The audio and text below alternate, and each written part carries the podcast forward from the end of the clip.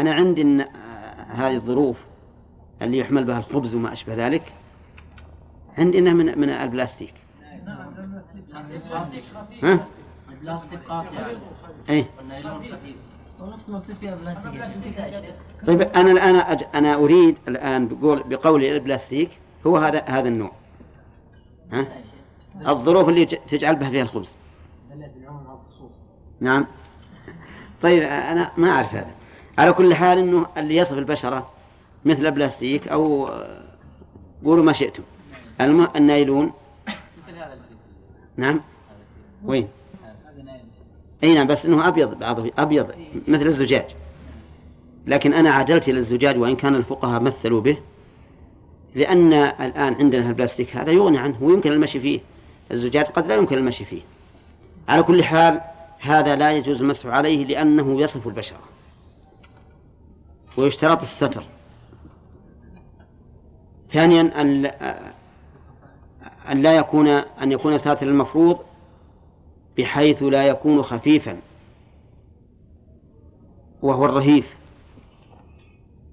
فإن كان خفيفا ترى من ورائه البشرة لم يصح المسح عليه. لأنه ليس ساترا للمفروض. الثالث أن لا يكون فيه خروق. خروق لأنه إذا كان فيه خرق ها بان من ورائه المفروض فلا يصح المسح عليه. حتى قال بعض أهل العلم وهو المشهور من المذهب لو كان هذا الخرق بمقدار رأس المخراز فإنه لا يصح المسح عليه. نعم. وهذه المسألة لا بد أن نشوف ما هو الدليل. يقولون لأن الدليل أما ما كان خفيفا أو ما كان فيه خروق فلأن ما تبين فرضه الغسل فرضه الغسل والغسل لا يجامع المسح إذ لا يجتمع في عضو واحد غسل ومسح عرفتم يا جماعة وأما ما لا يصف البشر. وأما ما يصف البشر لصفائه فقالوا لأنه يشترط الستر وهذا ساتر بدليل وهذا غير ساتر بدليل أن الإنسان لو صلى في ثوب يصف البشرة لصفائه فصلاته ها؟ غير صحيحة لأنه ما ستر. طيب هذا هذا هو التعليل. وذهب الشافعية إلى أن الذي لا يستر لصفائه يجوز المسح عليه. لأن محل الفرض مستور ما يمكن يصل إليه الماء.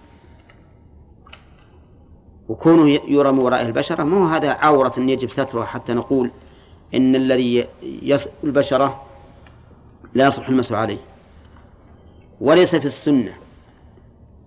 ولا حرف واحد يدل على اشتراط ستر الرجل بالخف. أبدا. فما دام ليس في السنة. وليست الرجل عورة حتى يجب سترها فإنما لا يستر لصفائه لا يمنع المسح عليه أو لا يمتنع المسح عليه. وهذا لا شك تعليم جيد من من الشافعية. وقال بعض أهل العلم إن هذا ليس بشرط. أصل هذا الشرط ساقط. فلا يشترط أن يكون ساترا للمفروض. واستدلوا لذلك بأن النصوص الواردة في جواز المسح على الخفين مطلقة. وما ورد مطلقا فإنه يجب أن يبقى على إطلاقه. وأي أحد من الناس يضيف إليه شرطا آخر فعليه الدليل. وإلا فيجب أن نطلق ما أطلقه الله ورسوله ونقيد ما قيده الله ورسوله. ولأن كثيرا من الصحابة كانوا فقراء. وغالب الفقراء لا تخلو خفافهم من من خروق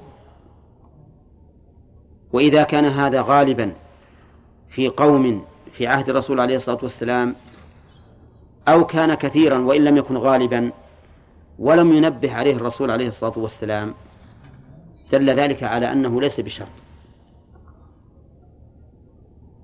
وهذا اختيار شيخ الإسلام ابن تيمية أنه لا يشترط أن يكون ساترا للمفروض. أولا لأن لأنه لا دليل على ذلك والنصوص مطلقة فيجب إطلاق ما أطلقه الله ورسوله. ثانيا أن كثيرا من الصحابة خفاف فقراء وغالب الفقراء تكون خفافهم ها فيها خلوق ما تخلو من خلوق غالبا. وإذا كان هذا موجودا في عهد الرسول عليه الصلاة والسلام ولم ينبه عليه دل على أنه ليس بشرط. يبقى علينا الآن الرد على تعليلهم. نقول قولكم إنما ظهر فرضه الغسل فلا يجامع المسح.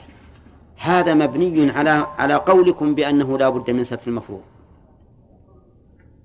فأنتم استدلتم بالدعوة بالدعوة على المدعى.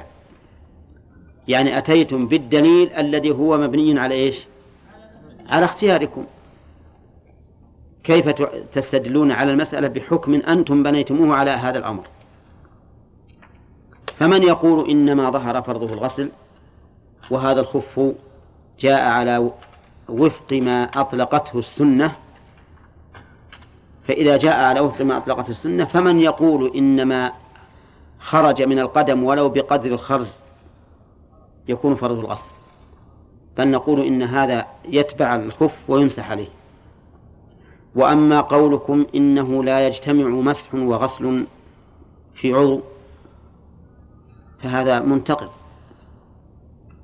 فإذا كانت الجبيرة مثلا في الذراع في نصف الذراع اجتمع فيه مسح وغسل مسح على الجبيرة وغسل على ما ليس بجبيرة.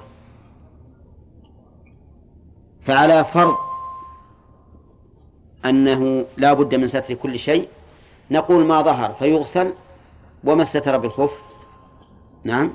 فيمسح كالجبيرة. هذا على تسليم أن ما ظهر فرضه الغسل ولكننا لا نسلم لأننا نقول إن قولكم ما ظهر فرضه الغسل مبني على أنه يشترط أن يكون ساترا للمفروض. وهذا الذي ذهب إليه شيخ الإسلام ابن تيمية هو الراجح لأن هذه هذه الأمور ما تسلم غالبا من من إيش؟ من من الخروق. ما تسلم. فإذا كانت لا تسلم فكيف نلزم الناس ونشق عليهم؟ ثم إنه يوجد الآن في عهدنا هذا يوجد شراب رهيفة جدا جوارب رهيفة ويستعملها كثير من الناس. ويرون أن ذلك مفيد للرجل. وقد بعث النبي عليه الصلاة والسلام سرية فأمرهم أن يمسحوا على العصائب وعلى التساخين. التساخين هي الخفاف لأنها يحصل بها ها؟ تسخين الرجل. وتسخين الرجل يحصل بمثل هذه الخفاف أو بمثل هذه الجوارب. إذا صار هذا الشرط محل ها؟ خلاف بين أهل العلم. ها؟ القاصر إن عد خفا فهو خف مثل لو كان يظهر الكعب. لكنه يسمى خف. يمسح عليه نعم. الاحتياط في مثل هذا وسوسه لو إنسان احتار نعم. عندي جوارب. نعم. ليس فيها خلط فامسح على التي ليس فيها خلط وأترك المخلوق. أو أتقصد المخلوق لأنه يسير. والله حسب ما يظهر له من الأدلة. أقول حسب ما يظهر من الأدلة. إن كانت إن كان الرجحان عنده بينا فلا حاجة للاحتياط. وإن كان الرجحان عنده يسيرا فالاحتياط أولى بلا شك. نعم. لا أنا ما ألبس الجوارب ولا الخفاف. إلا نادر إذا تشطبت رجلي مرة. نعم. لبستهن ولا ما ألبسهن نعم. نعم. وترى لاحظوا. ما هو ما هو عدول عن السنة. لا والله لكن علشان انه يتعب النوم بالمسح وربما ينسى الواحد ولا ويمضي الوقت ما دري عنه. نعم. ولا سيما أن الواحد بيلبس كنادر وبيمسح على الخفين. هم من عند الوضوء يقدر يفك ويربطوا إي نعم. ها؟ وهو؟ ما بعد انتهينا يا أخي. طيب الشرط الثالث الشرط الثالث الآن إحنا الآن في شروط الخف. ما هو في شروط المسح. الآن الشروط اللي إحنا نشترط إيش؟ شروط الخف طاهر مباح. ساتر المفروض الشرط الرابع. لو سمحت ما ضبط الخف حينئذ. يعني أي نعم. الخف كل ما يلبس على الرجل من جلود أو كتان أو صوف أو غيره لتدفئتها فهو من من من من يعتبر خفا. ولا الأصل أن الخف ما كان من جلد والجورب ما كان من غير الجلود. ما هو شرط إلا على كلام المؤلف. كلام المؤلف لا بد أن يكون مغطيا للكعب للمفروض كله للمفروض كله. الشرط الرابع يثبت بنفسه. يثبت بنفسه. بمعنى إنه ما ما ينطلق عندما تمشي فيه. يعني ما يكون واسع. بحيث إذا مشيت وينطلق. فلو أن رجلا قدمه صغيرة وجد أكبر خف يلبسه بني آدم ولبسه وقال أنا بمسح على هالخف هذا. والخف يعني يتعدى الكعبين يعني ساتر المفروض وقال بلبس. ومعلوم إنه ما يقدر يرفع رجله لو يرفع رجله طلعت من الخف لكن يبدأ يسحب الخف يجوز ولا لا؟ ها؟ ما يصح. ما يصح. لكن ثبوته بنفسه لو كان لا يثبت بنفسه ولكن يثبت إذا شددته. إذا شددته ثبت وإذا تركته لم يثبت. يجوز ولا لا؟ نعم. ولو بالشد. وكذلك لو كان لا يثبت إلا بنعلين ما يثبت إلا بنعلين يجوز أني ألبس النعلين عليه وأمسح عليهما معه. نعم. إلى خلعهما. إذا خلعت النعلين عاد ما أمكن المسح. فصار قوله يثبت بنفسه يعني بحيث لا يكون واسعا. لو أنه مشى فيه لانطلق من قدمه. فإن كان واسعا بحيث ينطلق من قدمه إذا مشى فيه فإنه ها؟ لا يصح المسح عليه. طيب هل نقول مثله إذا كان نعم. أه وش عندكم؟ ما, ما معكم الشرح؟ الروض المربع؟ الروض المربع. معكم؟ الروض مو بال يثبت بنفسه لا بشده. انتبه. لازم ننتبه لهذا. يقول إن ال الذي يصح أن يمسح عليه إذا إذا شد هو أن يكون ساترا للمفروض. لو كان غير ساتر للمفروض لكن إذا لا يمت بعضه على بعض ستر يقول إنه لا بأس به. أما هذا إذا كان لا يثبت إلا بالشد يقولون إنه لا يصح المسح عليه. لكن إذا كان يثبت بالنعلين فإنه يمسح عليه إلى خلعهما فقط. إذا خلعهما ما يمسح. إذا يثبت بنفسه نعيد الشرط مرة ثانية. يثبت بنفسه أو بنعلين إلى خلعهما. فإن كان يثبت بشده فهو على المذهب ها؟ لا يجوز. يعني لو فرض واحد رجل صغيرة ولبس خفا واسعا لكنه ربطه برجله بحيث يمشي ولا يسقط. يقولون إنه لا يصح المسح عليه.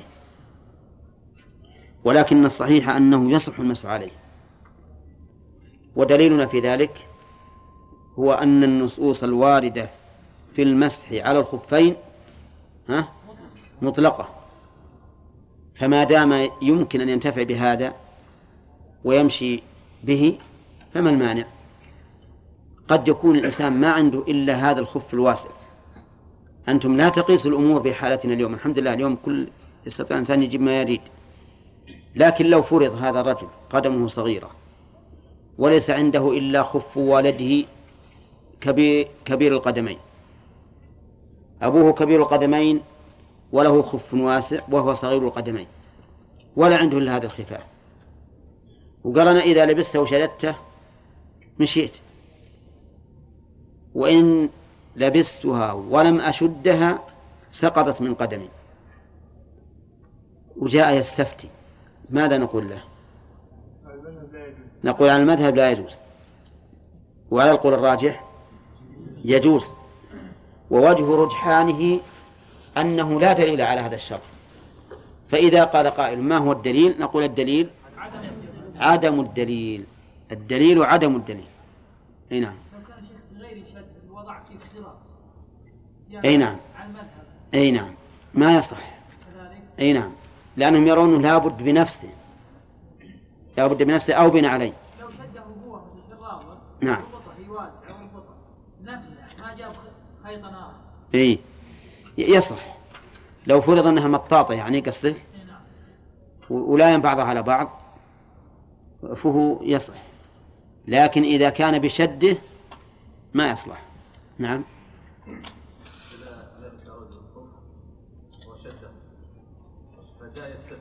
لازم نقول على المذهب لا يجوز الصحيح لا لا العامي العامي لا كثير يا شيخ تقول هذا حتى في الدروس يعني جاءت مسألة اي تقول على المذهب كذا والصحيح كذا نعم لماذا ما نذكر الصحيح يعني؟ إيش لماذا إيش؟ لا نذكر الصحيح فقط في الفتوى لا في الفتوى ما نقول الا الصحيح لا أحيانا انت كثير من المرات هنا هنا يعني هنا اللي عندي الان طلبه لا ما ما ما نقول اللهم لكن نقول لأن الحرم أيضا يحصل غالب اللي حولي كلهم طلبة علم. لكن لو يجينا عامي في السوق يسألني أقول هذه المسألة مثلا فيها خمسة أقوال لأهل العلم. أي نعم. هذا مشكل. طيب حتى عند الطلبة ما تقول خمسة أقوال غالبا؟ تقول المذهب كذا والصحيح. ها نعم. إذا كان فيها أقوال يعني متقاربة في الرجحان نذكرها. لكن قد يكون ما عدا القولين قد يكون ضعيف. بالنسبة فلا أقول ما حاجة إني أقوله وأروح أجيب دليله وأرد عليه. طيب نقول يثبت بنفسه هذا الصحيح أنه ليس بشرط فإذا ثبت ولو بشده أو بملئه كما قال الأخ إبراهيم نعم جاز المسح عليه. قال من خف من حرف جر. ومعناها التبيين. التبيين. وعلى هذا فهي بيان لقوله طاهر. على طاهر من خف. فالجار ومجرور هنا بيان لطاهر. ومن البيانية إذا جاءت فإن الجار والمجرور يكون في موضع نصب على الحال. يعني حال كونه من خف وجورب الخف واضح وما يكون من الجلد. وأما الجورب فهو ما يكون من غير الجلد من الخرق وشبهها. فيجوز المسح على هذا وعلى هذا. وذلك إما بالقياس وإما بالعموم اللفظي كما في حديث أن يمسحوا على التساخين فإن التساخين يعم كل ما يسخن الرجل وإما بالقياس على الخف إذ لا فرق بينهما في حاجة الرجل إليهما والعلة فيهما واحدة فإذا قال قائل ما الدليل على جواز المسح على الجوارب؟ نقول الدليل من السنة إما بالقياس فيكون هذا من باب الشمول المعنوي وإما بالعموم اللفظي كما في حديث أن يمسحوا أن يمسحوا على التسخي. وأما الموق فإنه خف قصير. يمسح عليه أيضا. وقد ثبت عن النبي صلى الله عليه وسلم في, في هذا حديث. أنه مسح على المقي قال وجورب صفيق. لماذا اشترط أن المؤلف أن يكون صفيقا؟ لأنه يشترط أن يكون ساترا للمفروض. وغير الصفيق لا يستر. وقوله صفيق هي صفة لجورب وليست صفة لخف. لماذا؟ لأن الخف لا يكون إلا صفيقا لأنه من الجلود. الجورب هو الذي يكون صفيقا وقد لا يكون. وقوله ونحوهما نحو بمعنى مثل يعني من كل ما يلبس على الرجل كل ما يلبس على الرجل سواء سمي خفا أو جوربا أو موقا أو جرموقا أو غير ذلك فإنه يجوز المسح عليه لأن العلة واحدة. نعم.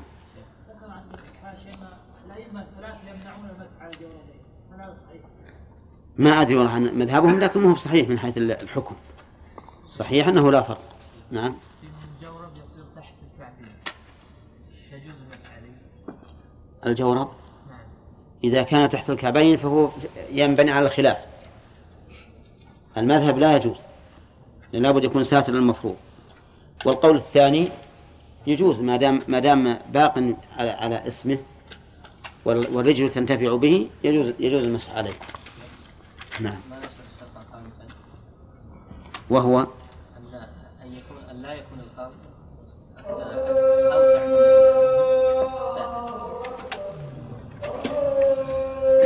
هو إذا كان الخرق أوسع من الساتر الظاهر يخرج عن كونه خفا. ما, يسمى خف. يعني مثل لو كان لو كان الشرابة هذه مشكوكة مرة نصفه. هذا معناه أنه إيه لا لا إذا كانت متفرقة لا بأس بها. اي نعم. لأنه يصدق عليه. أنه وعلى عمامة لرجل. هذا مثل الدرس الآن. وعلى عمامة يعني ويجوز المسح على عمامة. والعمامة ما يعمم به الرأس ويكور عليه. وهي معروفة. وقوله وعلى عمامة. ما هو الدليل؟ الدليل حديث المغيرة بن شعبة رضي الله عنه. أن النبي صلى الله عليه وسلم مسح على عمامته. وعلى الناصية والخفين. مسح على عمامته وقد يعبر عنها بالخمار. كما في صحيح مسلم مسح على الخفين والخمار.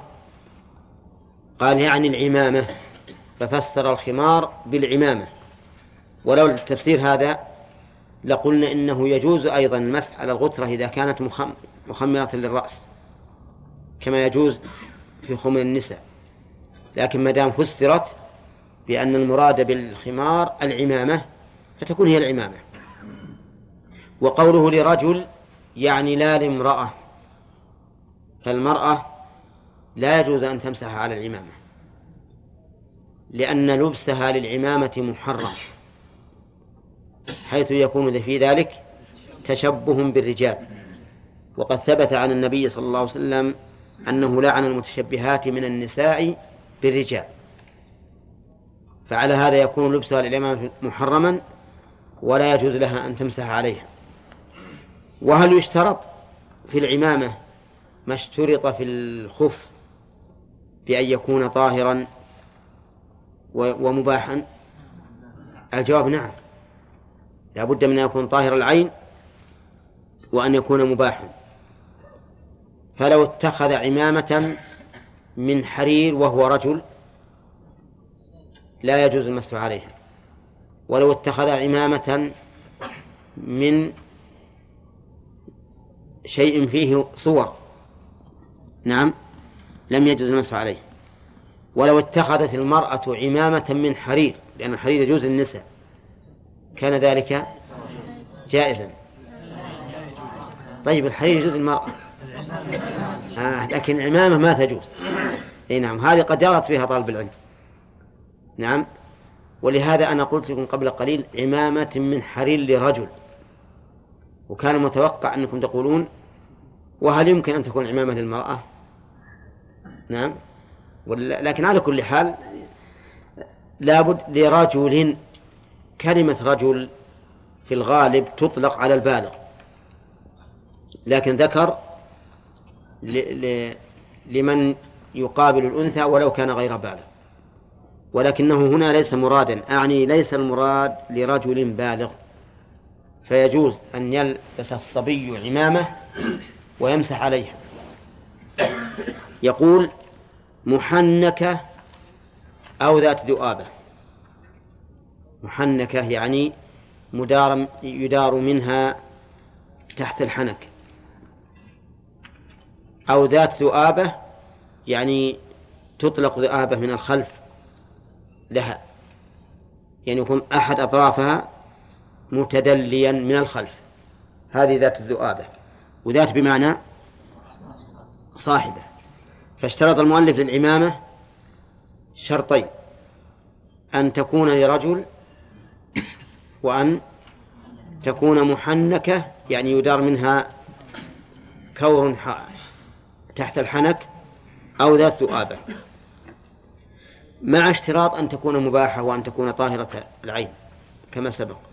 فتكون الشروط الآن أربعة. تكون طاهرة طاهرة العين مباحة لرجل محنكة أو ذات ذؤابة.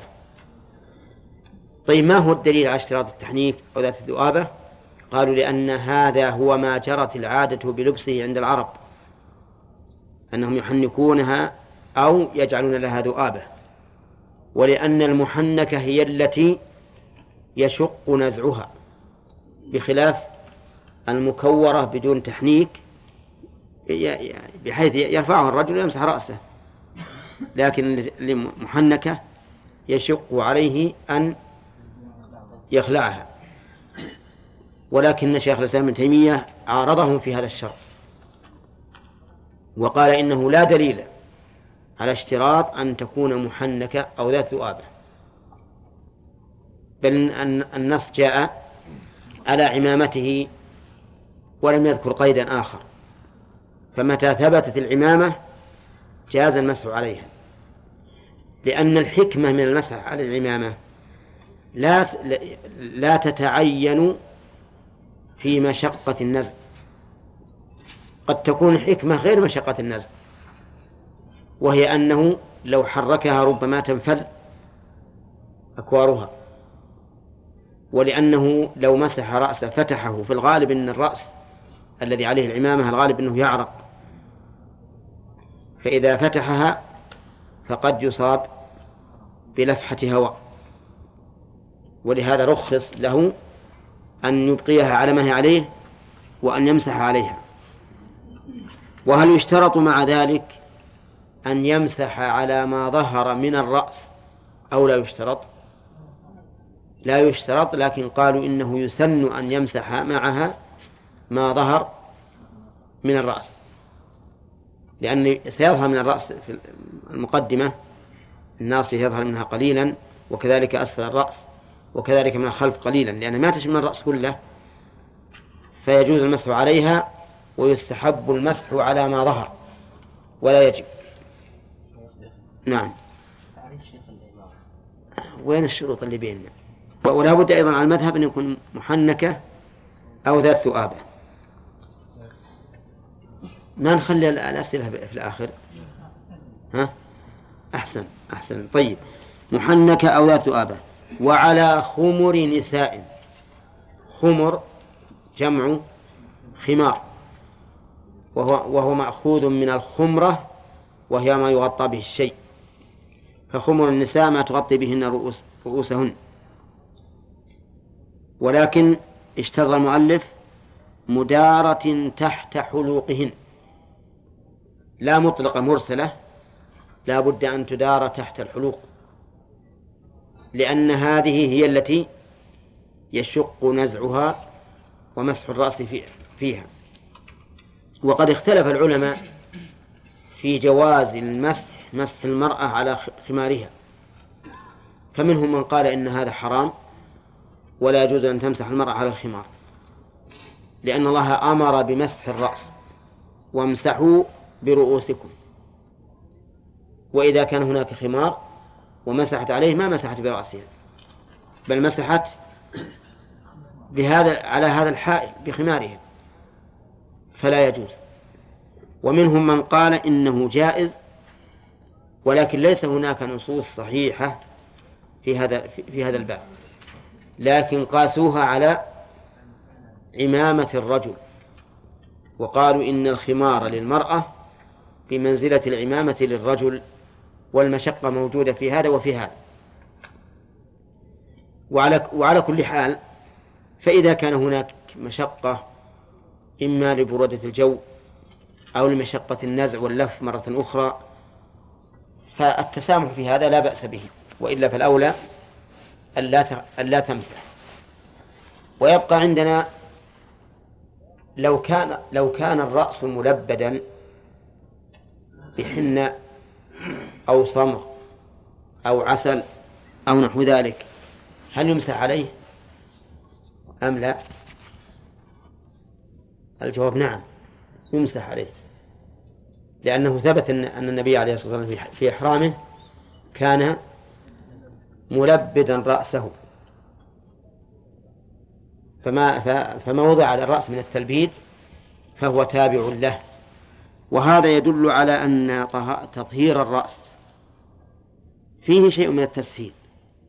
فيه شيء من التسهيل. وعليه فإذا كانت المرأة قد لبدت رأسها بالحنة كما يوجد ولا سيما في الزمن السابق فإنها تمسح عليه ولا حاجة إلى أنها تنقض الرأس وتحت هذا الحنة.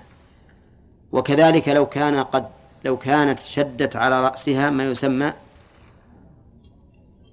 تشد على رأسها حلي وش يسمى؟ الله تختلف الأعراف فيه. نعم تسمى ألهامة. الهامة لأنه حلي يوضع على الهامة. ما عاد يسمونه في عندكم؟ ها؟ ما تعرفونه. وأظن هذا شيء من الحلي. كبر اليد كبر اليد. نعم وفيه جواهر ولؤلؤ ويوضع على الرأس هكذا وشد بشعر الرأس. يشد بالشعر. ويظفر. هذا يجوز المسح عليه ولا ما يجوز؟ نقول يجوز لأننا إذا جوزنا المسح على الخمار فهذا من باب أولى. وقد يقال إن له أصلا وهو الخاتم. فالرسول صلى الله عليه وسلم كان يلبس الخاتم ومع ذلك فإنه قد لا يمكن أن الماء يدخل من بين الخاتم وبين وبين الجلد. فمثل هذه الأشياء قد يسامح فيها الشرع. لا سيما أن الرأس من أصله لا يجب تطهيره بالغسل. وإنما يطهر بالمسح. فلذلك خفف به. شق يا شيخ. الحمر اي ممكن أشد منها في اي نعم نعم. وهذا اللي جعلهم يبيحونه. ها؟ اي سبحان الله. العظيم حتى بعد أنا أنسى وأجيب في حدث أصغر. قوله في حدث أصغر متعلق بيجوز. متعلق بيجوز. شوف الآن. يجوز في مدة معينة وفي حدث أصغر وعلى الخف بشروطه والعمامة بشروطها والخمار بشروطه. فالشرط العام الآن أن يكون الشروط العامة أن يكون في المدة المحددة شرعا وهي يوم وليلة للمقيم وثلاثة أيام للمسافر. الثاني أن يكون في حدث أصغر. هذه اثنين. الثالث أن يكون الملبوس طاهرا. الرابع أن يكون مباحا. هذه أربعة عامة. فيها الشروط الخاصة في في في الخف أن يكون ساترا المفروض ويثبت بنفسه. العمامة ما يشترط أن تكون ساترة المفروض والخمر في الغالب تكون ساترة للمفروض. نعم. طيب ها؟ لا هذا ابتداء المدة ما هو ما له دخل. طيب بيجينا يقول في حدث أصغر. الحدث الأصغر هو ما أوجب الوضوء ولكن ما هو الحدث؟ يقولون إن الحدث هو وصف إيش؟ قائم بالبدن يمنع الصلاة ونحوها مما تشترط له الطهارة. ما هو شيء محسوس لكنه وصف قائم بالبدن. يمنع الصلاة ونحوها مما تشترط له الطهارة وهو قسمان أكبر وأصغر فما أوجب الوضوء فهو أصغر وما أوجب الغسل فهو أكبر إذن هذه الثلاثة الخف والعمامة والخمر إنما إنما تمسح بماذا؟ في الحدث الأصغر فقط ما هو الدليل؟ الدليل حديث صفوان بن عسال رضي الله عنه قال أمرنا رسول الله صلى الله عليه وسلم إذا كنا سفرا ألا ننزع خفافنا إلا من جنابه ولكن من غائط وبول ونوم. قال إلا من جنابه هذا الحدث الأكبر. ولكن من غائط وبول ونوم هذا الحدث الأصغر. فإذا لو حصل على الإنسان حدث أكبر وهو يمسح الخفين في المدة في مدة المسح هل يمسح أم لا؟ لا يمسح. لأن الحدث الأكبر ليس فيه شيء ممسوح لا أصلي ولا فرعي إلا الجبيرة كما سيأتي. أما في حال الاختيار ما في شيء ممسوح.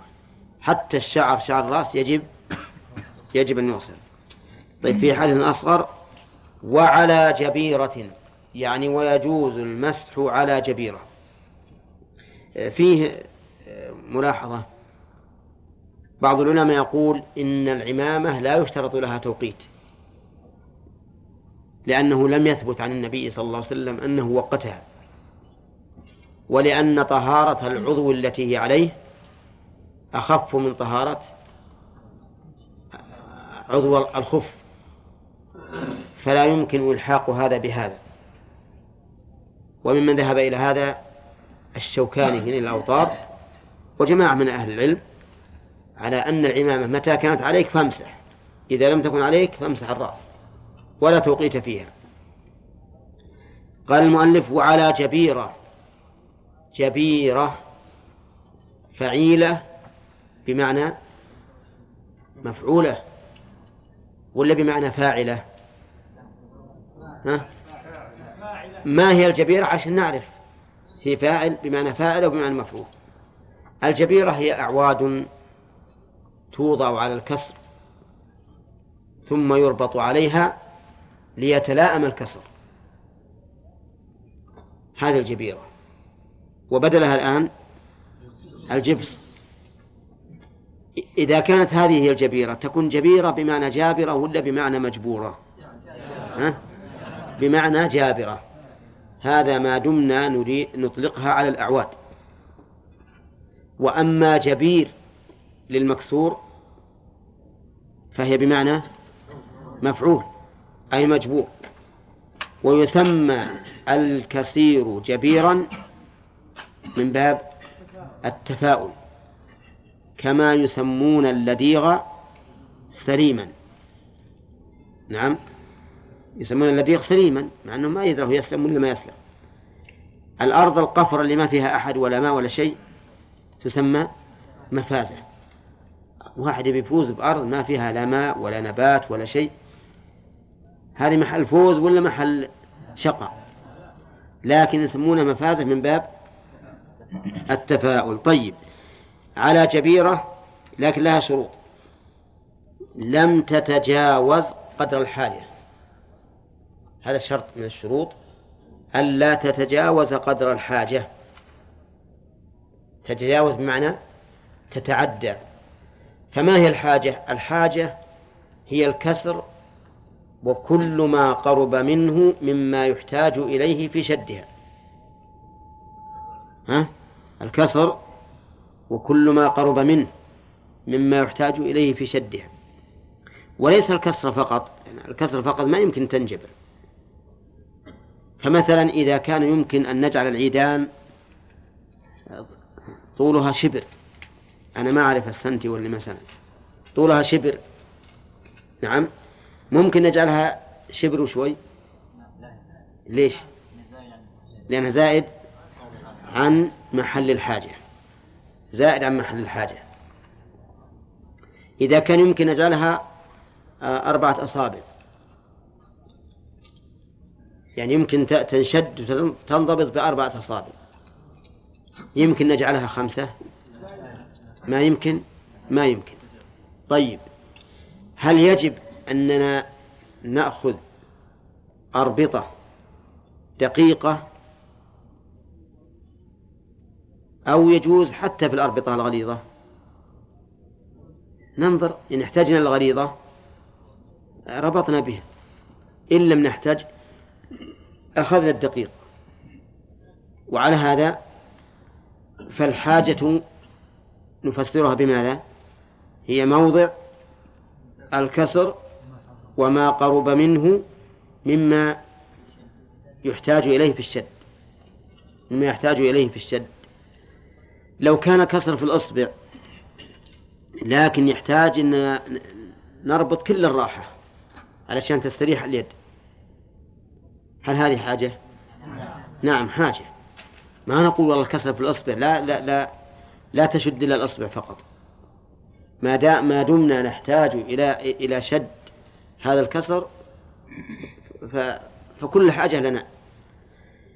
الشرط الثاني يقول نعم لم تتجاوز الحاجة ولو في أكبر ولو في أكبر. لو هنا إشارة خلاف أو رفع توهم.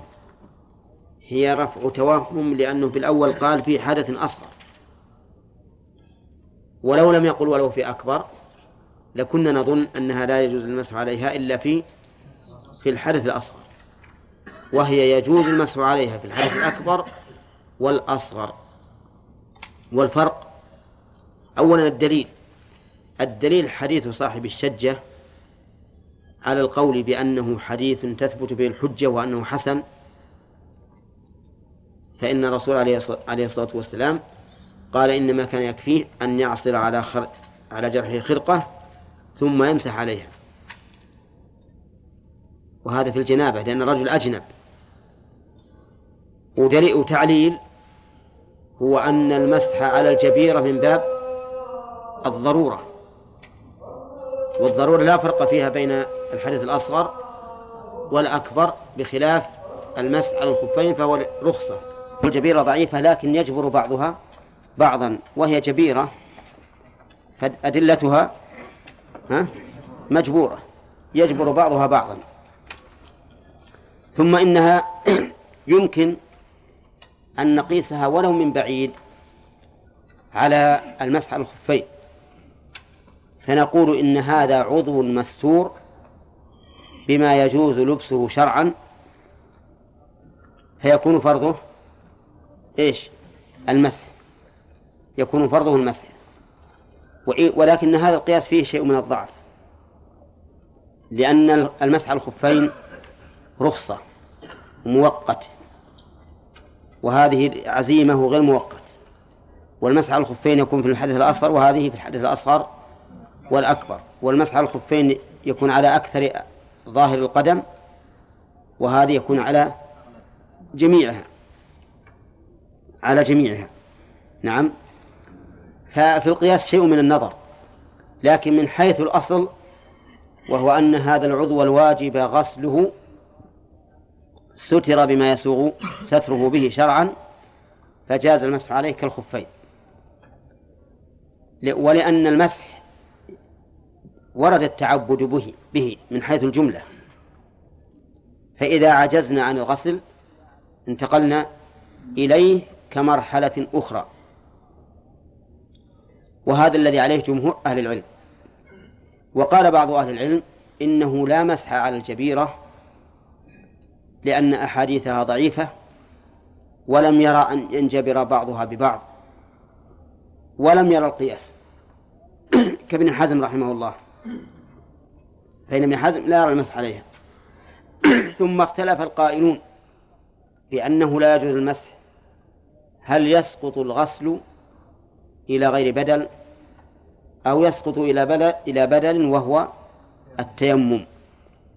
بأن يتوضأ ويصل ما أمكنه غسله من أعضاء الطهارة ويتيمم عن الموضع الذي فيه الجبيرة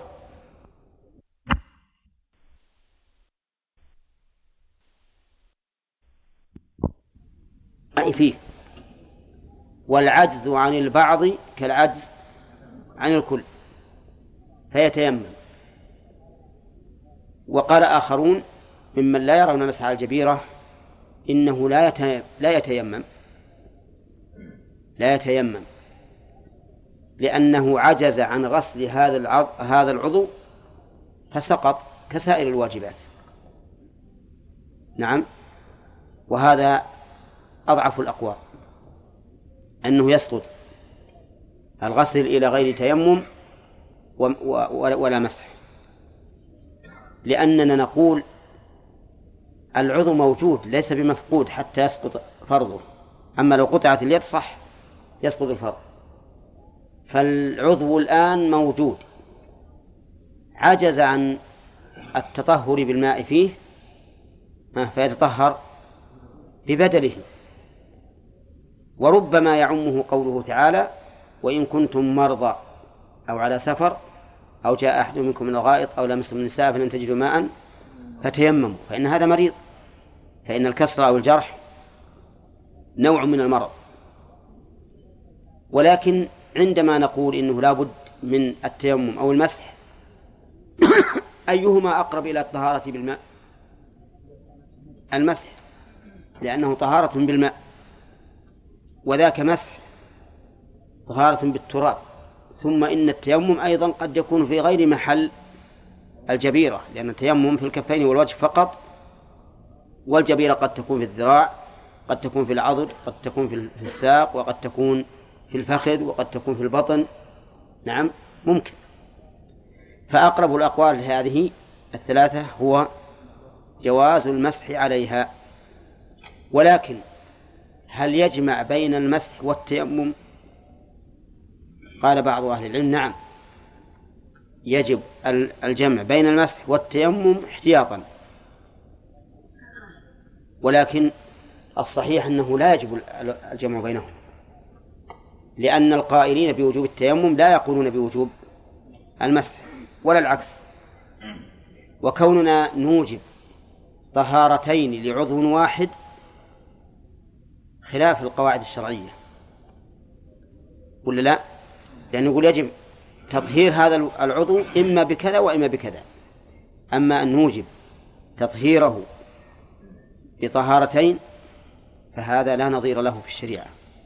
ولا يكلف الله تعالى عبدا بعبادتين سببهما واحد. ف ولكن مع هذا يقول العلماء رحمهم الله إن الجرح ونحوه إما أن يكون مكشوفا أو مستورا. إما أن يكون مكشوفا أو مستورا. فإن كان مكشوفا فالواجب غسله بالماء فإن تعذر فمسحه مسح الجرح نفسه. فإن لم يمكن ولا المسح تعذر حتى المسح فالتيمم. وحينئذ يكون للجرح أو الكسر المف... آه، المكشوف كم حالة؟ ثلاث حالات يعني مراتب. المرتبة الأولى الغسل المرتبة الثانية المسح المرتبة الثالثة التيمم على الترتيب. على الترتيب. أما إذا كان مستورا بما يسوغ ستره به فإنه ليس فيه إلا المسح فقط. قد يضره المسح حتى ولو كان مستورا ربما يضره المسح. نعتل إلى التيمم كما لو كان مكشوفا. هذا ما ذكره العلماء في هذه الفقهاء رحمهم الله في هذه المسألة. يقول رحمه الله ولو في أكبر لو ليست هنا إشارة خلاف ولكنها رفع توهم. لما قال في العمامة والخمار والخفين في حدث أصغر أراد أن يرفع الوهم عن مسح الجبيرة هل يكون خاصا في الحدث الأصغر أو حتى في الأكبر؟ فقال ولو في أكبر. والفرق بين الحدث الأكبر والأصغر الأكبر ما أوجب الغسل والأصغر ما أوجب الوضوء. هذا الفرق بينهم. نعم. وأيهما أغلظ؟ ها؟ الأكبر أغلظ. ولهذا يحرم على من عليه حدث أكبر ما لا يحرم على من عليه حدث أصغر كما سيأتي إن شاء الله تعالى في نواقض الوضوء. قال إلى حلها.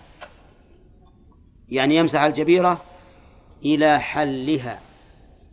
وكسر ما وكسر الحاء لحن فاحش مغير للمعنى. ها؟ لأنه قال إلى حلها يعني الآن هي محرمة. وهذا يفسد المعنى. ولكنها إلى حلها أي إزالتها. أي إزالتها. ومتى تزال؟ تزال إذا برئ. يجب إذا برئ الجرح أن تزال. لو قال قائل بخليها مع برء الجرح قلنا هذا حرام ما يجوز. لأن السبب الذي من أجله جاز الوضع والمسح ها؟ قد زال. وإذا زال السبب انتفى المسبب. نعم.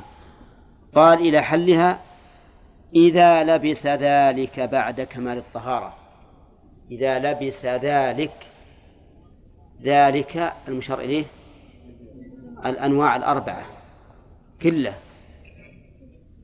ها؟ الخف والعمامة والخمار والجبيرة. إذا لبسها بعد كمال الطهارة. قال بعد كمال. ولم يقل بعد الطهارة حتى لا يتجوز متجوز بكلمة الطهارة ويقول بعد كمال أكثر الطهارة. بعد بعد بعد الطهارة أي بعد أكثرها. بل قال بعد كمال الطهارة. فلو أن رجلا عليه جنابة وغسل رجليه ولبس الخفين ثم أكمل الغسل الغسل ما تقولون؟ يجوز ولا ما يجوز؟ ما يجوز. ليش؟ ما أكمل الطهارة. صحيح أن أن الرجلين طهرتا الرجلين طهرتا لأن الجنابة ما فيها ترتيب الغسل من الجنابة ما فيه ترتيب لكن لم تكمل الطهارة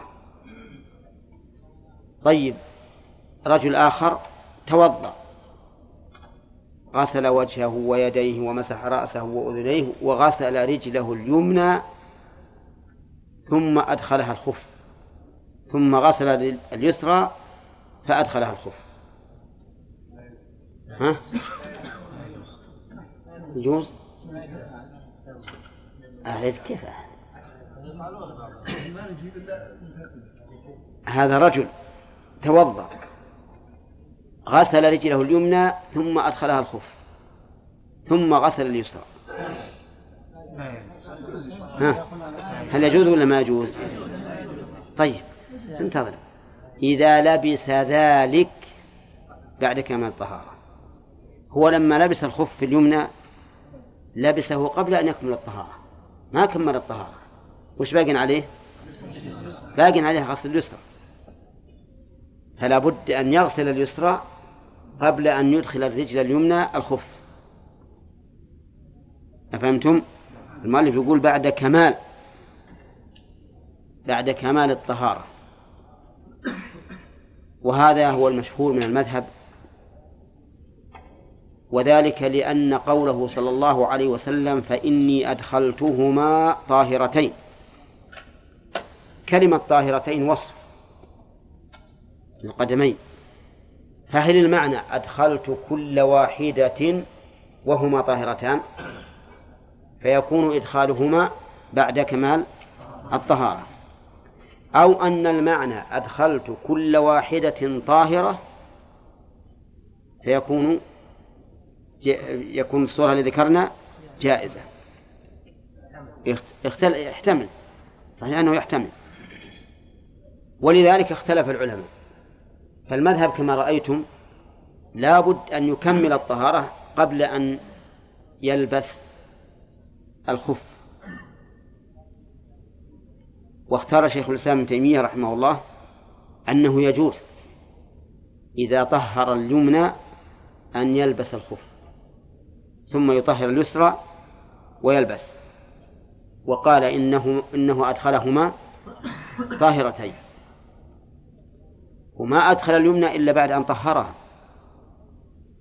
ولا أدخل اليسرى إلا بعد أن طهرها فيصدق عليه أنه أدخلهما طاهرتين. ولكن على المذهب لو فرض أن رجلا فعل هذا الفعل ماذا يصنع؟ نقول اخلع اليمنى ثم البسها. اخلع اليمنى ثم البسها. لأنك إذا لبستها بعد خلعها ها؟ لبستها بعد كمال الطهارة. فشيخ الإسلام ابن تيمية رحمه الله يقول هذا شيء نوع من العبث. وش معنى أني أخلعه والبسها؟ هذا لم يؤثر شيئا. ما دام تقولون لا يجب إعادة تطهير الرجل فقد حصل المقصود. لكن هناك حديث رواه أهل السنن أن النبي صلى الله عليه وسلم جعل للرجل إذا توضأ فمسح خفيه أن يمسح يوما وليلة. فقوله إذا توضأ ولبس خفيه قد يرجح المشهور من المذهب. لأن من لم يغسل الرجل اليسرى لا يصدق عليه أنه توضأ. وهذا ما دام هو الأحوط أيضا فسلوكه أولى. سلوكه أولى. ولا نجسر على شخص غسل رجله اليمنى ثم أدخل الخف ثم غسل اليسرى وأدخل الخف. لا نجسر أن نقول أعد صلاتك ووضوءك. لكننا نأمر من لم يفعل أه؟ أن لا يفعل. نأمر من لا يفعل من لم يفعل أن لا يفعل. احتياطا. نعم. كيف نشف؟ نعم. ما يضر هذا هذا هذا بغير شيء معتاد. ولهذا تقدمنا أن لا ينشف العضو الذي قبله ها؟ بزمن معتدل لا يكون سبب له. أما هذا هو اللي نشفه. طيب إذا المسألة كلام المؤلف إذا لبس ذلك بعد كمال الطهارة يدل على ما ذكرنا أنه لو غسل الرجل اليمنى ثم ألبس الخلاء الخف ما صح. نعم. نعم. أيهن؟ إيه لكن يقول إذا توضأ. ما يصدق عليه أنه توضأ إلا بعد أن يكمل. نعم. لا على كل حال إحنا وش قلنا الآن؟ ها؟ إيش؟ كل حال قلنا كوننا نلزم الإنسان أن يعيد صلاته إذا فعل هذا الفعل هذا شيء لا نستطيع ما نقدر عليه. لكن كنا نأمره أن لا يفعل هذا طيب. ونقول بدل ما أنك تلبسها أصبر انتظر دقيقة واحدة. حتى تغسل الرجل اليسرى والبس ثم هو أحسن لك أيضا. أن لا تلبس حتى تنشف رجليك. لأنك إذا لبست على طول ها دخلت الرجل وهي رطبة يكون براد عليك ولا لا؟ يكون براد عليك. تبرد وربما يحصل رائحة كريهة. أليس كذلك؟ أي نعم. كونك تبقى أحسن. ها؟ الرجل ويصير هذا ما يصلح حتى لو يخمر ما له حاجة يخمر رجله. اللهم إلا إنسان فيه شطوب بعرقيبه بيخمرهن عشان يلين يمكن. أقول سبب للرائحة. إيه نعم الرائحة. قلت تسخن إيه ما هي تخمر. طيب يقول إذا لبس ذلك بعد كمال الطهارة. طيب حتى الجبيرة حتى الجبيرة. لو أن إنسانا كسر وراح مثل المستشفى بيجبر يقول لا تجبرونه لازم يروح يتوضأ قبل وإن كان عليه جنابه لازم يغتسل قبل يا ناس الرجل الآن منفصل بعضها من بعض. نعم تومي هكذا. قال لازم. قال يروح يتغسل ويجي. نعم. ولكن اشتراط كمال الطهارة في الجبيرة قول ضعيف جدا. أولا لأن لأن المسح عليها عزيمة وضرورة. ثانيا أنها تأتي مفاجئة. ما هي مثل الخف متى شئت لبسته. وهو اختيار شيخ الإسلام ابن تيمية وجماعة من أصحاب وهو رواية عن أحمد قوية اختارها كثير من الفقهاء. أن الجبيرة لا يشترط لها أن يلبسها على طهارة. وعلى هذا فيكون هذا من الفروق بين الجبيرة والخف. وإذا شئتم أن نعدها الفروق بين الجبيرة والخف حتى نحصيها لأن العلم بالفروق والتقاسيم والضوابط هذا مهم لطالب العلم. مثلا نقول الجبيرة لا تختص بعضو معين. ها. وذلك تختص بعضو معين. ها. وهو الرجل في الخف والرأس في العمامة والخمار بخلاف الجبيرة. واضح؟ وبذلك نعرف خطأ بعض المفتين الذين أفتوا بأن المرأة يجوز لها أن تلبس المناكير لمدة يوم وليلة. المناكير جمع منكار ولا لا؟ أي نعم. نعم. صيغة منتهى الجموع. مناكير. لا لأن لأن مناكير ما تكون إلا إذا كان المفرد خماسي قبل آخره حرف علة. عصفور وعصافير نعم. مفتاح. مفاتيح. هذا نقول منكور هذا منكور منكور مفرد ومناكير. جمع. نعم. طيب على كل حال نقول هذا غير صحيح. لأن المسح إنما ورد فيما يلبس على الرأس وعلى الرجل فقط. ولهذا لما لما كان الرسول عليه الصلاة والسلام في غزوة تبوك عليه جبة شامية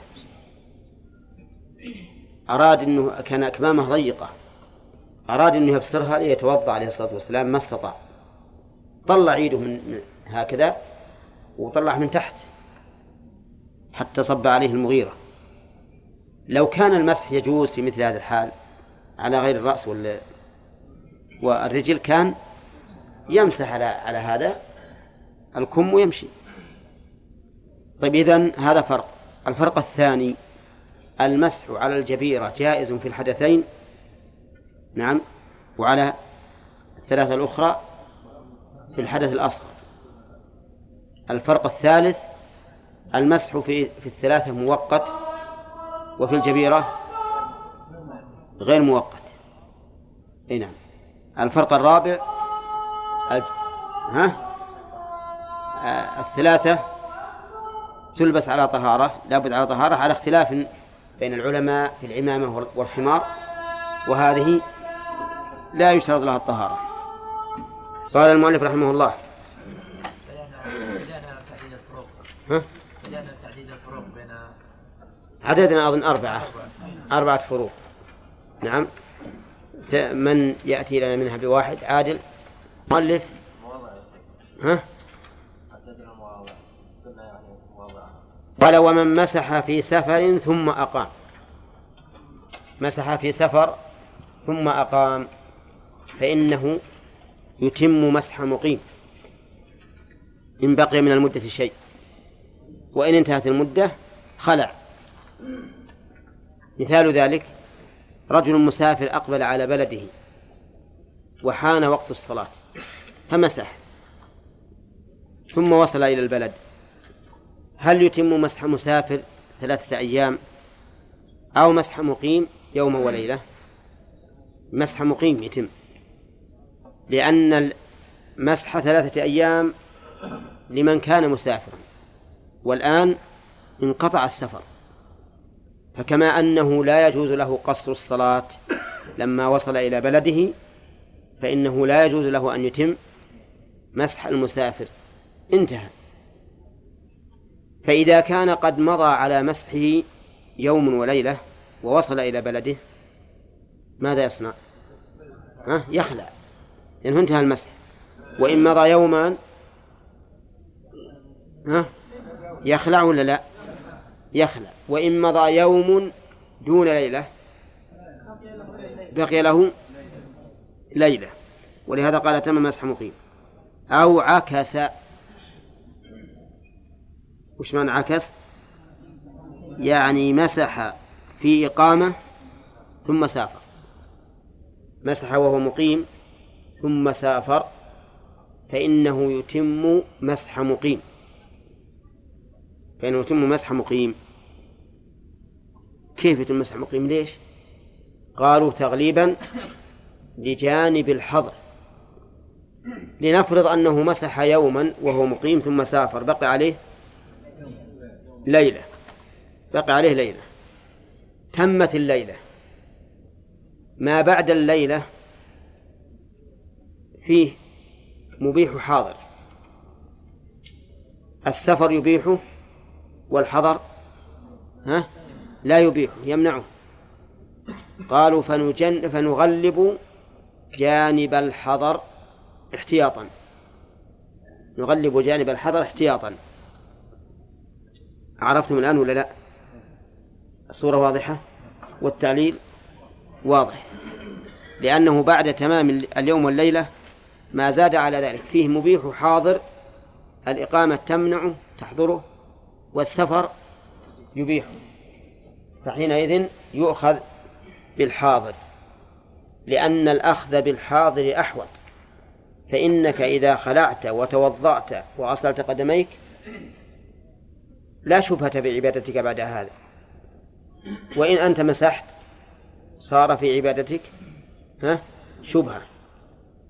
وقد قال النبي عليه الصلاة والسلام دع ما يريبك إلى ما لا يريبك. والرواية الثانية عن أحمد الرواية الثانية عن أحمد أنه يتم مسح مسافر.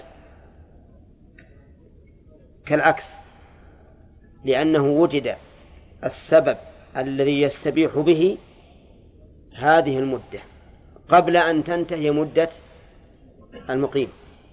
أما لو انتهت مدة المقيم مثل أن تم له يوم وليلة في مسحه ثم سافر بعد ذلك قبل أن يمسح ففي هذه الحال يجب عليه أن يخلع. أما أما والمسح باق وقد وجد السبب الذي تمتد به المدة فإنه فإنه يبقى. وهذه الرواية قيل إن الإمام أحمد رحمه الله رجع إليها وأنه رجع عن قوله الأول والله أعلم. لكن هذه الرواية قوية لأنه إذا بدأ في المسح مقيما ثم سافر فإنه يتم مسح مسافر. طيب في مسألة نذكرها استطرادا. لو دخل الوقت عليه ثم سافر هل يصلي صلاة مسافر أو صلاة مقيم؟ المذهب يصلي صلاة مقيم. المذهب يصلي صلاة مقيم والصحيح أنه يصلي صلاة مسافر.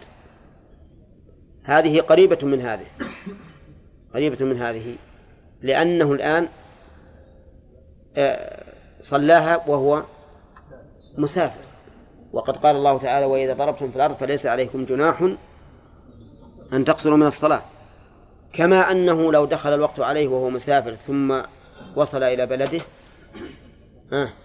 يتم يتم و نعم يقول المؤلف أو شك في ابتدائه.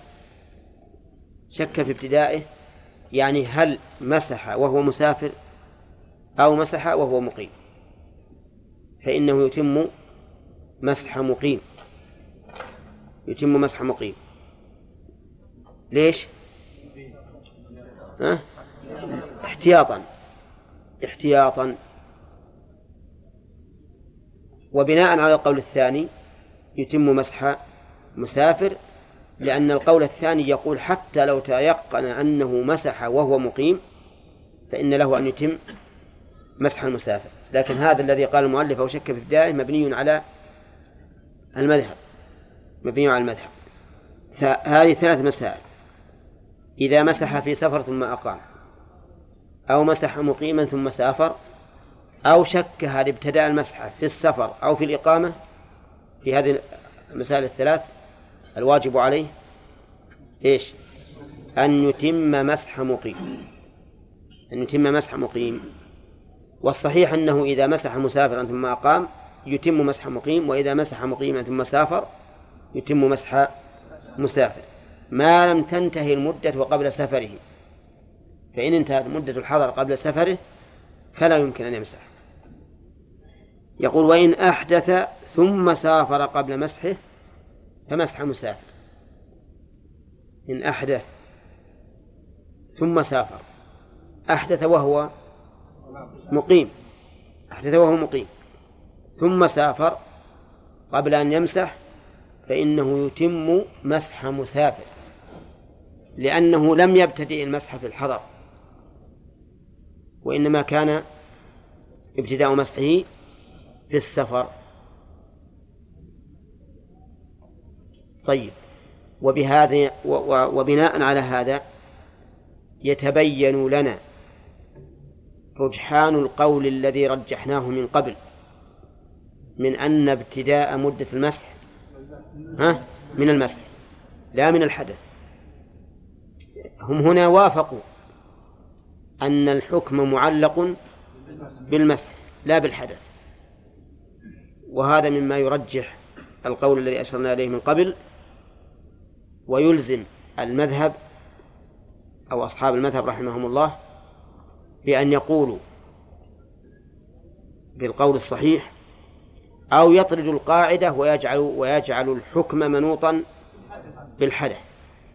ويقول إذا أحدث ثم سافر ومسح في السفر فيلزمه أن يمسح مسح مقيم. وإلا حصل تناقض. قال ولا يمسح قلانس ولفافة ولا ما يسقط من القدم. ها؟ إيه ما يخالف. ولفافة ولا ما يسقط من القدم أو يرى منه بعضه. لا يمسح قلانس مش القناس هذا. القلانس نوع من من اللباس اللي يوضع على الرأس. نعم. وهي عبارة عن طاقية كبيرة كبيرة شوي يلبسها الإنسان. ممكن أن نقول نقربها إلى الأذهان بالقبع. تعرفون القبع؟ ها؟ معروف القبع. شيء يلبس على الرأس من الصوف ويفتح للوجه. ها؟ يسمى طربوش وقحفية نعم. المهم هذا الذي يلبس على الرأس. يقول المؤلف إنه لا يمسح القلانس.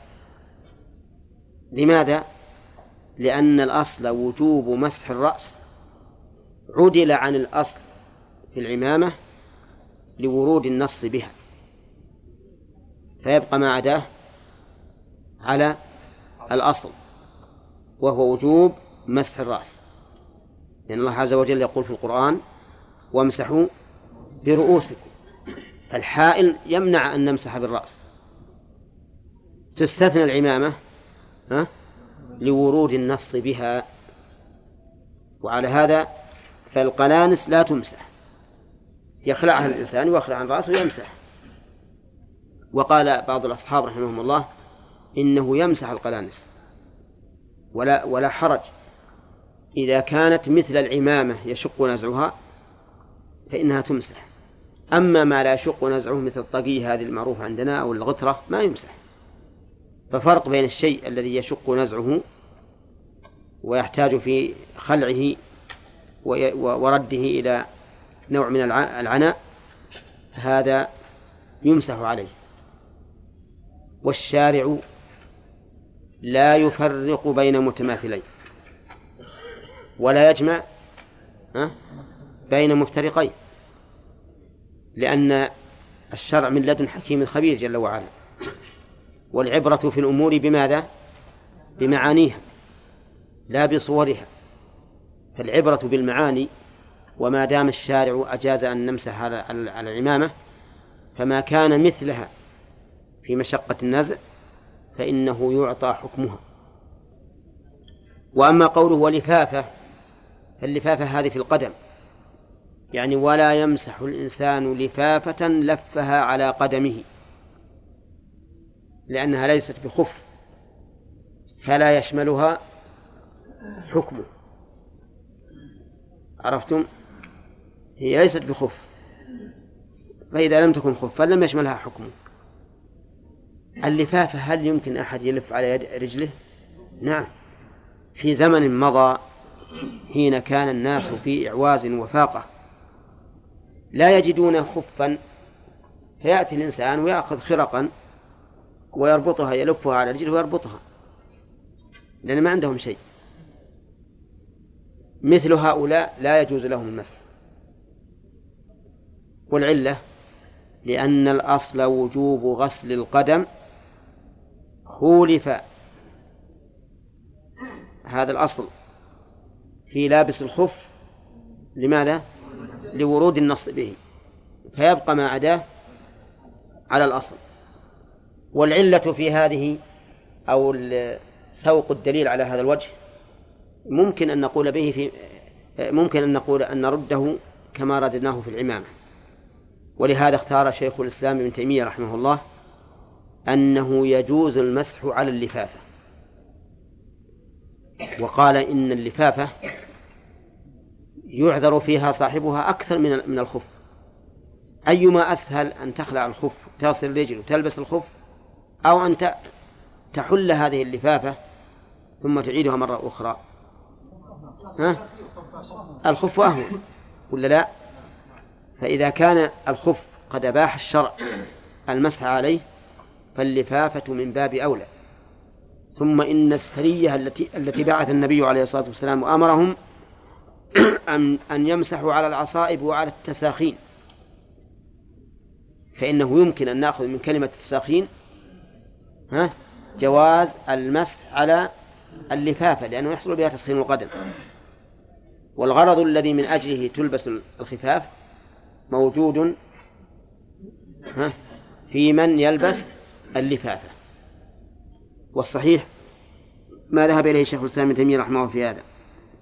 قال ولا ما يسقط من القدم. يعني ولا يمسح ما يسقط من القدم. وهذا بناء على ما سبق إنه يشترط ثبوته بنفسه. أو بنعلين إلى خلعهما فالذي لا لا, يس... لا الذي يسقط من القدم لا يجوز المسح عليه لماذا؟ لأنه خف غير معتاد فلا يشمله النص الناس ما هم يلبسون الخفاف لأنه نهض الإنسان رجله ليمشي سقط الخف ولا لا؟ ها؟ أحد يلبس هذا الخف؟ ما أحد لابس. وش الفائدة إني إذا نزعت رجلي؟ سقط الخف ثم أخذته إذا خطوت أخذته لبست الثانية ولا بغيت أخذ الثانية. ها؟ سقط.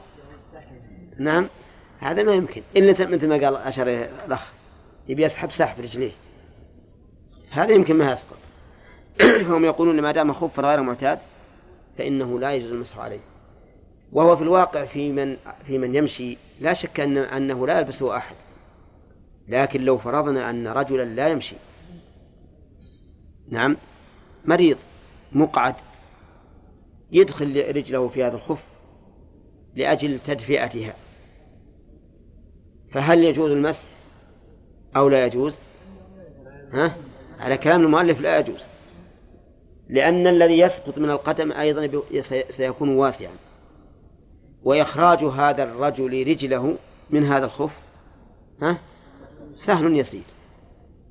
سهل يسير فيخرجها ويغسلها وينشفها ويردها ثانية ولا ما يرى منه بعضه. يعني ولا يمسح ما يرى منه بعضه. كيف؟ يعني إذا كان الخف يرى منه بعض القدم فإنه لا يمسح ولو كان البعض قليلا. ها؟ نعم. وهذا مبني على ما سبق من اشتراط أن يكون الخف ساترا للمفروض. فإذا كان يرى منه بعض القدم فإنه لا يمسح. وسواء كان يرى من وراء حائل أو يرى من دون حائل.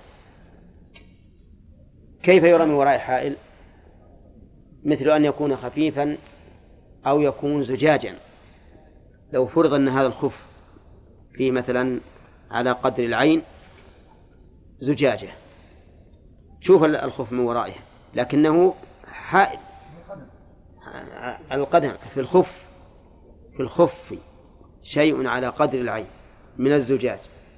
القدم يرى من ورائه ولكنه حائل ولا غير حائل؟ حائل. فعلى المذهب لا يجوز المسح عليه. لا يجوز المسح عليه. وسبق لنا الخلاف في هذه المسألة وأن الصحيح جواز ذلك للإطلاق.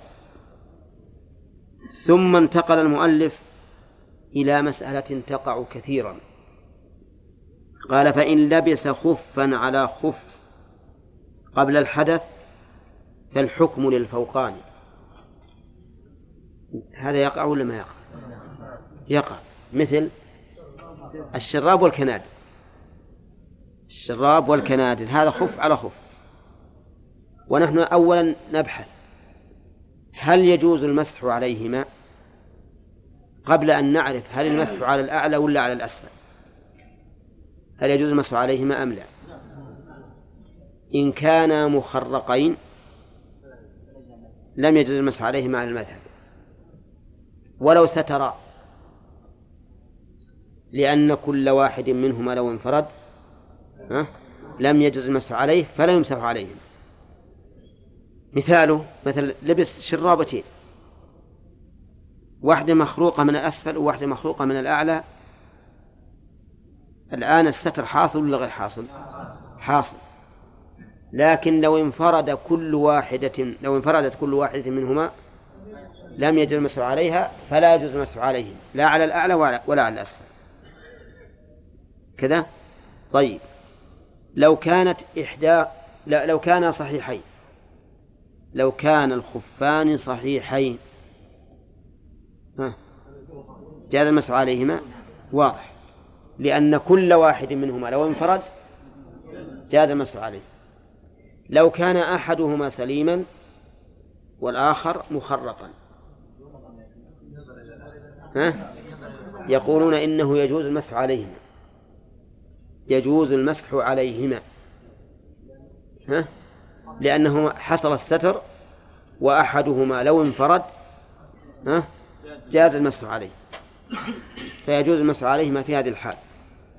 فصار الآن إما أن يكون مخرقين أو سليمين أو الأعلى سالما والأسفل مخرقا أو بالعكس. فيجوز المسح في ثلاث صور. إذا كان سليمين ها؟ وإذا كان الأعلى سليما والأسفل مخرقا أو بالعكس. في هذه الصور الثلاث يجوز المسح. وإذا كانا مخرقين لم يجوز المسح. إذا كان مخرقين. والصحيح أنه يجوز المسح عليهما مطلقا. بناء على أنه لا يشترط ستر محل الفرض ما دام اسم الخف باقيا. طيب إذا لبس خفا على خف فهل الحكم للأعلى؟ يعني إذا إذا لبس على وجه يصح المسح فهل يكون الخف الحكم للأعلى أو للأسفل؟ فيه تفصيل لا فيه تفصيل. على المذهب نفصل على المذهب وبعدين نشوف. إن كان قبل الحدث نعم يقول المؤلف فالحكم للفوقان. وإن كان بعد الحدث فالحكم للتحتاني. الحكم للتحتاني. فمثلا هذا رجل لبس شرابه. لبس الشراب. ثم أحدث ثم لبس شرابا آخر. ها؟ الحكم للأسفل. يعني ما يمكن يمسح على الأعلى. لا يمكن أن يمسح على الأعلى. طيب فإن لبس الأعلى بعد أن مسح الأسفل بعد أن مسح الأسفل ها؟ فالحكم للأسفل. الحكم للأسفل. لا أحدث. هذا رجل لبس الشرابة. نعم. ثم أحدث. ومسح عليها. ثم صار في آخر النهار برد شديد. فلبس شرابة أخرى فوق العليا. لكنه لبسها وهو على طهارة. ها؟ أي على طهارة مسح هل الحكم للأول للتحتاني ولا للفوقاني؟ المذهب كما ترى الحكم للتحتاني. لأنه لبسه بعد الحدث. ولا يكون الحكم للفوقاني إلا إذا لبسه قبل الحدث. عرفتم الآن؟ وقال بعض أهل العلم إنه إذا لبس الثاني على طهارة إذا لبس الثاني على طهارة جاز المسح عليه. نعم يجوز المسح عليه. لأنه يصدق عليه أنه أدخل رجليه طاهرتين. فإذا كان يصدق عليه فالحديث دعهما فإني أدخلتهما طاهرتين. والأصحاب رحمهم الله نصوا على أن المسح على الخفين رافع للحدث. ما هو كالتيمم مبيح على رأيهم يقولون إن المسح على الخفين رافع للحدث. فالآن لبس الخف الثاني على طهارة ها تامة. فلماذا لم يمسح؟ وهذا القول قوي جدا لأن علته ظاهرة. أما لو لبس الثاني وهو محدث فإنه لا يمسح لأنه لبسه على غير طهارة. طيب هل نعم الأخيرة بعد أن مسح الأول أحدث ثم لبس الثاني وهو محدث. فحين فلا لا يمسح الآن. لأنه لبسه على غير على غير طهارة. نعم. الحكم للفوقان. يمسح يمسح الأعلى. اصبر اصبر بارك الله فيك. يمسح الأعلى. لكن هل يجوز أن يمسح الأسفل في هذه الحال؟ الجواب نعم يجوز. يجوز. وإنما قال المؤلف الحكم للفوقان لبيان جواز المسح عليه. فالحاصل الآن إذا لبس على خف خفا على خف. فإما أن يكون بعد الحدث أو قبل الحدث. بعد الحدث من أول ما لبس يعني أو بعد الحدث. إن كان بعد الحدث تعين المسح على التحتاني اللي هو الأول. ولا يجوز أن يمسح على الفوقاني بأي حال من الأحوال سواء لبس على طهارة أم لا. هذا المذهب. وإن كان قبل الحدث فالحكم للفوقاني ويجوز المسح على التحتاني لأنه الأصل. يجوز المسح على التحتاني لأنه الأصل. عرفتم الآن؟ طيب. بقينا. إذا كان في الحال التي يمسح الأعلى فيها لو خلعه بعد مسحه فهل يمسح ما تحته؟ يعني مثل رجل لبس شرابتين وصار يمسح على العليا وفي أثناء النهار احتر. يعني احتر بعد تعرفونه ولا ما تعرفونه؟ معروفة. طيب وقال بيمسح الأعلى. بمسح قصدي بخلع الأعلى فخلعه. خلعه. هل له أن يمسح التحتاني أو لا؟ المذهب لا. المذهب لا. وهذا فائدة قولنا إنه يكون الحكم للفوقاني هم يقولون إذا مسح الفوقاني خلاص تعلق الحكم به. إذا خلعه بعد مسحه ما لم يجزئه أن يمسح على ما تحته. هذا المذهب. والقول الثاني يجوز جعل للخفين بمنزلة الظهارة والبطانة. وش معنى الظهارة والبطانة؟ لغة جديدة ذي. لو كان عنده خف خف يعني مصنوع من طبقتين. العليا سمى ظهارة والثانية الداخلية بطانة. هذا الخف الذي له وجهان. لنفرض أنه بعد مسح